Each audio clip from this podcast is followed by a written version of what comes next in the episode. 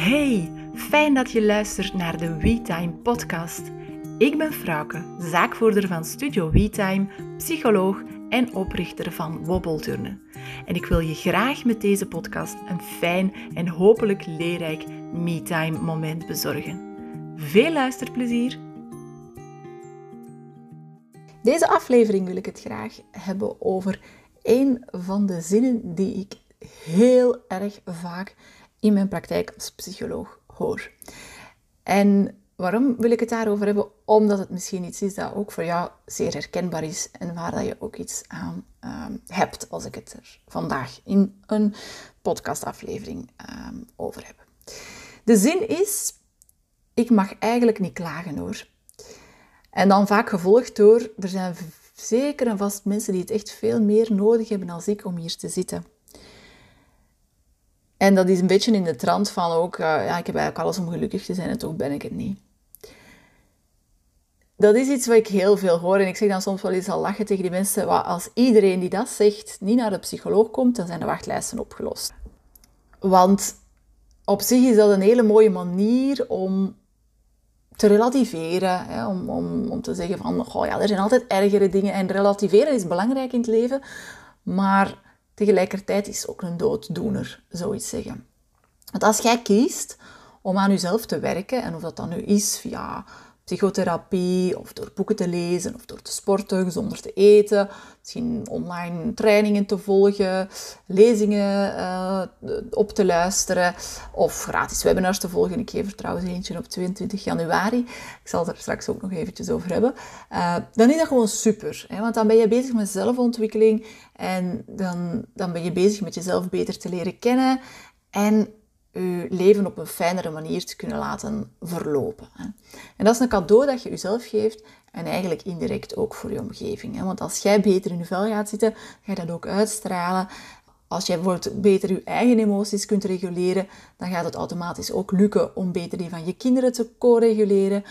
Als jij je eigen trauma's en patronen gaat doorzien en doorleven, dan ga je ze ook waarschijnlijk niet herhalen tegenover je eigen kinderen of doorgeven via de opvoeding.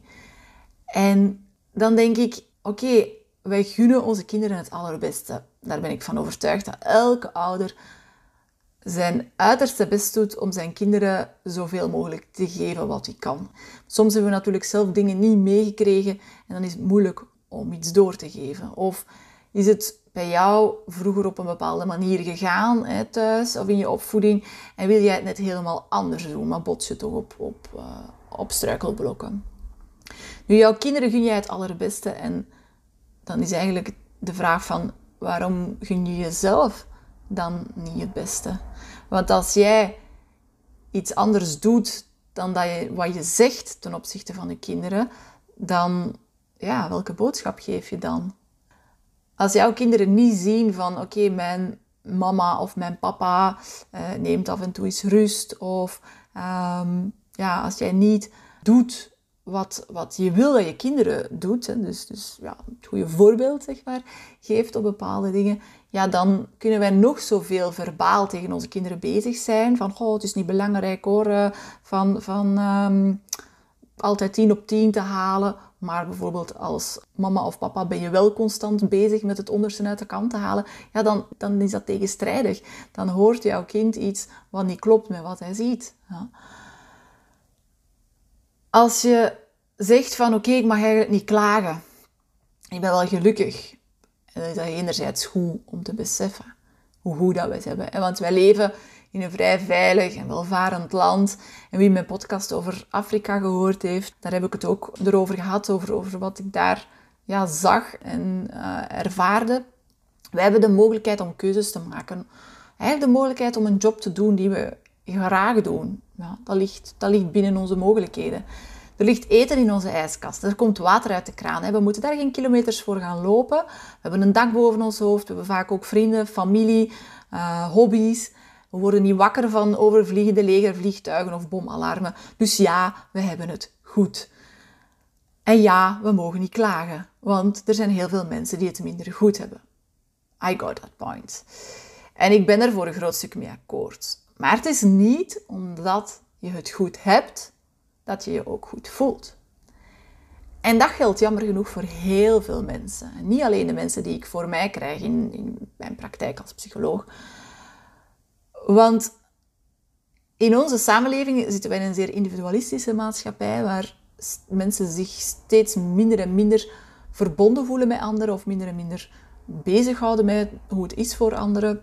Waar we vaak achter onze schermpjes geplakt zitten en vastzitten in de race van het leven. En daardoor raak je eigenlijk vervreemd van jezelf en van elkaar. En de hele COVID-periode heeft dat eigenlijk heel mooi getoond hoe belangrijk verbinding is. Zowel verbinding met jezelf als met de anderen. Ik herinner me die periode ook nog als een periode waarin, als we bijvoorbeeld gingen wandelen, er plots wel babbeltjes werden gedaan op straat. Mensen wel goeiedag zeiden, of veel vaker goeiedag zeiden, of een kort, kort gesprekje deden. En dat was vooral de eerste periode waar het ook mooi weer was en waar dat alles nog nieuw was en iedereen terug zocht naar die verbinding.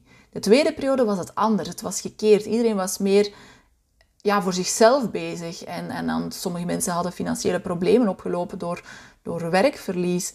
Ehm, er was veel minder verbinding. Het klappen uh, verdween, de vlaggen verdwenen. Het, de, dat, dat hele samenleving, samenhorigheidsgevoel was weg.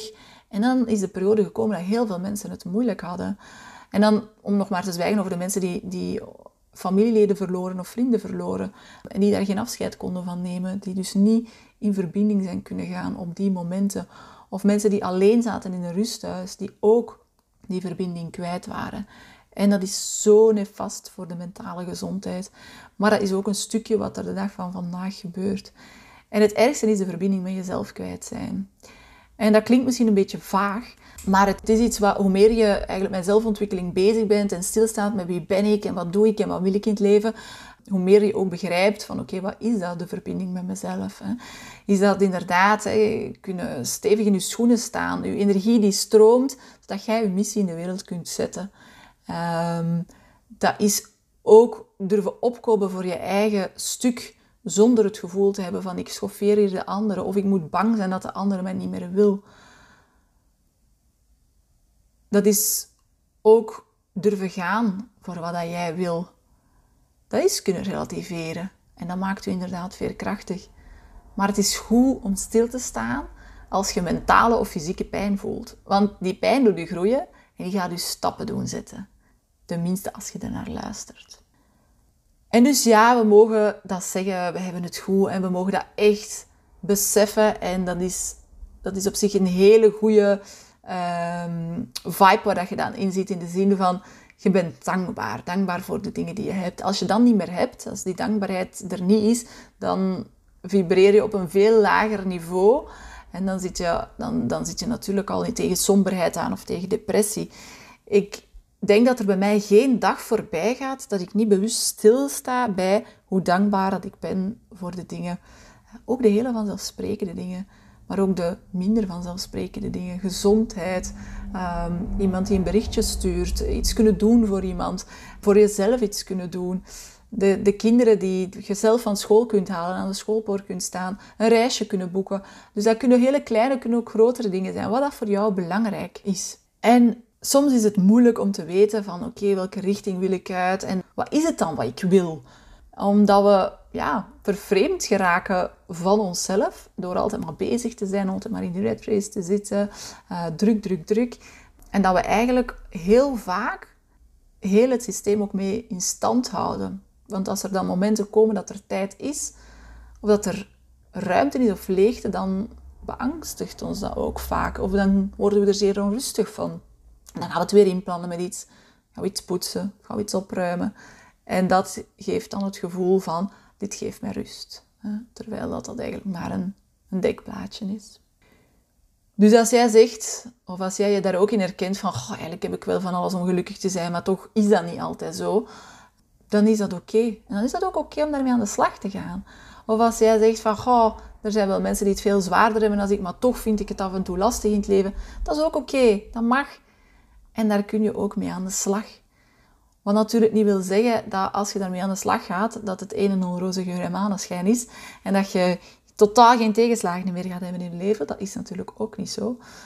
Maar hoe beter je jezelf begrijpt en hoe beter je gedrag van anderen begrijpt, hoe makkelijker het ook wordt om in balans te zijn in dit leven. En als u dat interesseert, als, dat, als je dat boeiend vindt, dan kan ik jou alleen maar aanraden om jou in te schrijven voor de gratis online coaching klas die ik geef op 22 januari. Dus dat is heel binnenkort, tenzij dat je natuurlijk de podcast luistert na 22 januari 2024. Uh, maar hij is dus 22 januari om 8 uur s'avonds. Gaat volledig online door. Je kan je daarvoor inschrijven via www.studiowetime.be slash gratis coaching. Dus studiowetime.be slash gratis coaching. Ik zet het ook in de show notes, dan kan je direct doorklikken. Um, meld je daarvoor aan. We gaan ongeveer, ik gok een uur tot een uur en een half aan de slag. Ehm, ik ga met jou kijken van oké, hoe kan jij je mooiste leven leven, meer in balans zijn? Hoe werkt ons uh, stresssysteem, onze nervus vagus? Uh, en ik geef ook een hele uh, fijne, kort maar krachtige oefening om um, jouw stresssysteem te gaan resetten en dus beter om te kunnen met stress. Dus we gaan echt heel praktisch ook aan de slag. Er is ook mogelijkheid op het einde om ook wel wat vragen te stellen. En ik ga er ook een aanbod doen over mijn online programma Red Race Reset, waarin dat je ja, die deuren die gaan open 22 januari. Dus als je graag wil instappen, ehm, kan het vanaf die dag opnieuw. En ja, dat, dat is het online programma waarin we heel breed gaan rond veerkracht, rond uh, stresshantering, rond um, ja, patronen doorbreken in je leven, uh, richting jouw droomleven gaan. Dus echt uh, weten welke richting je uit wil en daarvoor durven gaan. En jou niet door angst laten tegenhouden. Met meer zelfvertrouwen in het leven staan. Dus een heel breed pakket. dus daar ga ik zeker ook over vertellen tijdens de gratis coachingklas voor mensen die een niveautje dieper willen gaan. Voilà, dit wou ik jou meegeven. Ik hoop dat je er iets aan hebt gehad. En ik hoop vooral dat ik jou zie uh, op de uh, online coachingklas. Het zal niet letterlijk zien zijn, want jij kan mij zien, maar ik jou niet. Dus uh, kom gerust in je pyjama voor het scherm zitten. Maak het lekker gezellig en spendeer een avondje aan zelfzorg en zorgen voor jezelf. Tot dan! Fijn dat je de podcast helemaal tot het einde beluisterd hebt. Wil je me een pleziertje doen? Geef dan deze podcast een goede rating in je podcast-app. Hierdoor wordt de podcast beter vindbaar en kan ik nog meer mensen bereiken. De podcast-aflevering delen op je social media is ook super fijn. Tot de volgende!